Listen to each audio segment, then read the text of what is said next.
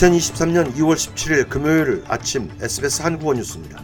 글로벌 성소수자 축제인 월드 프라이드 페스티벌이 오늘 시드니에서 개막합니다. 호주의 마드그라 행사보다 일주일 먼저 개막해 삼월 오일 함께 대단원의 막을 내리는 월드 프라이드 페스티벌에는 총 오십만여 명이 참석할 것으로 보이며, 이를 통해 총 일억 천이백만 달러의 경제적 효과를 뉴사우스웨일주에 안길 것으로 기대됩니다. 한편 삼 년 만에 시드니 옥스포드 스트리트로 돌아오는 세계 최대 규모의 성소수자 축제 마디그라 퍼레이드는 이십오일, 즉 다음 주 토요일 오후 여섯시부터 밤 열한시까지 펼쳐집니다. 올해 퍼레이드에는 앤서니 알바니지 연방 총리가 현직 총리로서는 최초로 퍼레이드에 참가할 계획입니다. 올해의 마디그라 퍼레이드에는 이백여 개 그룹에 걸쳐 만 이천오백 명이 참여할 것으로 알려졌습니다. 최근 페니 웡 외무장관이 영국 방문 중 킹스 칼리지에서의 특강을 통해 영국은 식민지 과거사 문제를 직시하라고 직격한 발언 내용에 대해 연방 상원 상임평가위원회에서 질타가 쏟아졌습니다.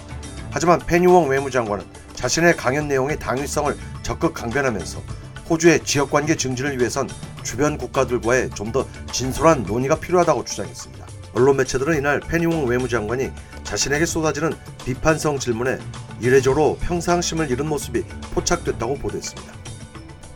강경한 고금리 정책 논란으로 사퇴 압력을 받고 있는 호주 중앙은행의 필립 로우 총재가 오늘 연방 상원의회 상임평가위원회에 사흘째 출석합니다. 앞서 이틀간에 걸친 상임평가위원들의 질의공세에 필립 로우 총재는 중앙은행은 금리 정책을 통해 인플레이션을 통제하는 것이 책무다라는 점을 거듭 강조하며, 인플레이션 통제를 위해 금리 인상은 불가피하다고 역설했습니다. 로우 총재는 또 시중은행들의 막대한 이윤 창출에 대해서도 장기적 관점에서 국가 경제를 위해 바람직하다고 강변했습니다. 올해 일월 들어 호주의 실업률이 상승세로 돌아서자 인플레이션 하락에 대한 기대감이 커지고 있습니다. 호주 통계청에 따르면 일월 실업률은 삼 점 칠 퍼센트를 기록했습니다. 지진 참사로 시름하고 있는 튀르키예 시리아 국경지대에 현지 시간으로 십육일 또다시 강력한 여진이 발생했습니다.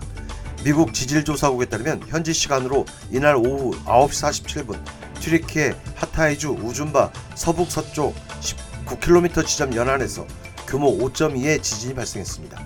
러시아의 스푸트니크 통신은 열흘 전인 육일 대지진의 피해로 손상됐던 일부 건물들이 이번 여진으로 붕괴했다고 전했습니다.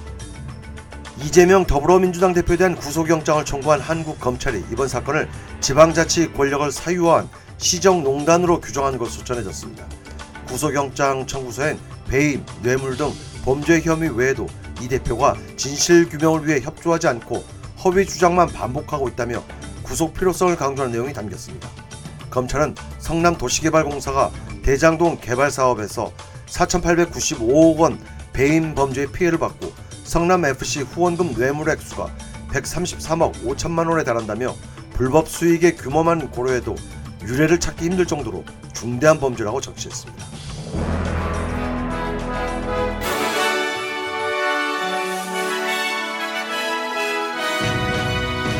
이상이 오늘 오전 에스비에스 간추린 주요 뉴스였습니다.